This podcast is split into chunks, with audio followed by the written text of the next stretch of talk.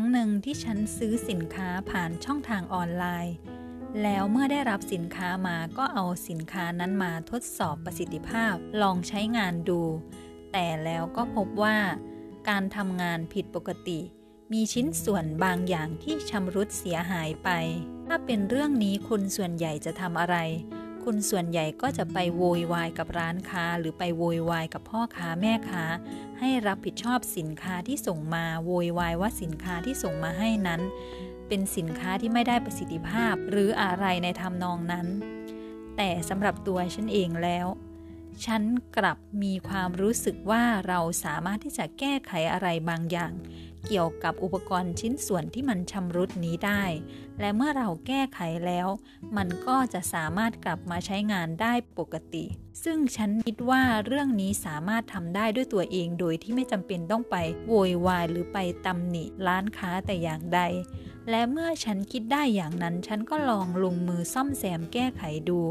และในที่สุด ก็สามารถซ่อมแซมแก้ไขได้ด้วยตนเอง ฉันเองก็ไม่มีความคิดที่จะไปโวยวายไปต่อว่าต่อขานหรือไปเรียกร้องเอากับร้านค้าแต่อย่างใด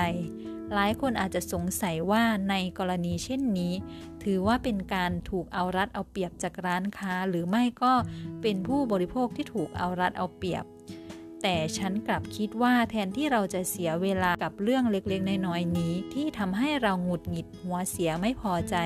เราเอาเวลาตรงนี้ไปทำอย่างอื่นที่เป็นประโยชน์กับชีวิตจะเป็นการดีกว่า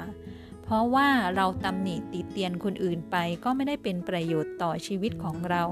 ถึงแม้เราจะได้รับการเคลมสินค้าหรือได้รับสินค้าที่ส่งมาใหม่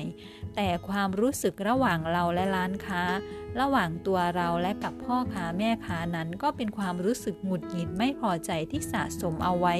เป็นพลังงานลบในตัวเราเองเสียเปล่าๆ ดังนั้นแล้วฉันจึงคิดว่าเมื่อเรื่องเล็กๆ น้อยๆ เหล่านี้เราสามารถแก้ไขมันได้ ถ้าเป็นเรื่องที่ใหญ่กว่านี้มันก็จะไม่เป็นปัญหาที่น่ากลัว